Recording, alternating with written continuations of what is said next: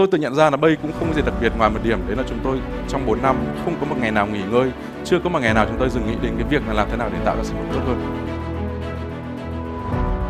Chúng tôi tin rằng là sẽ luôn có chỗ cho những sản phẩm tốt và chúng tôi tin rằng là sẽ luôn có chỗ cho những công ty mà thực sự thực sự tập trung vào sản phẩm. Và chúng tôi thực sự tin rằng là đó là cái thứ duy nhất và để một công ty startup có thể cạnh tranh được với bất kỳ một công ty nào trên thế giới.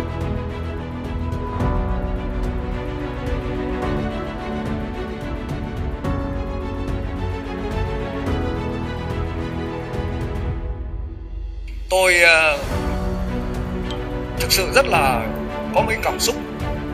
Thế như mình sống lại cách đây mấy chục năm khi mà nghe bạn CEO founder của Base.vn nói tức là phải có một cái khát khao và một cái một cái nhiệt huyết như vậy. Vượt qua tất cả mọi khó khăn bên ngoài, vượt qua tất cả sự cản trở bên trong của mình. Thì mình mới trong một thời gian ngắn 4 năm bạn mới đứng lên bục này. Sánh với các cái doanh nghiệp lớn toàn là Viettel, VNPT, FPT và Việt Nam chúng ta cũng vậy. Nếu không như bạn thì chắc Việt Nam chúng ta không bao giờ bứt nhanh hơn.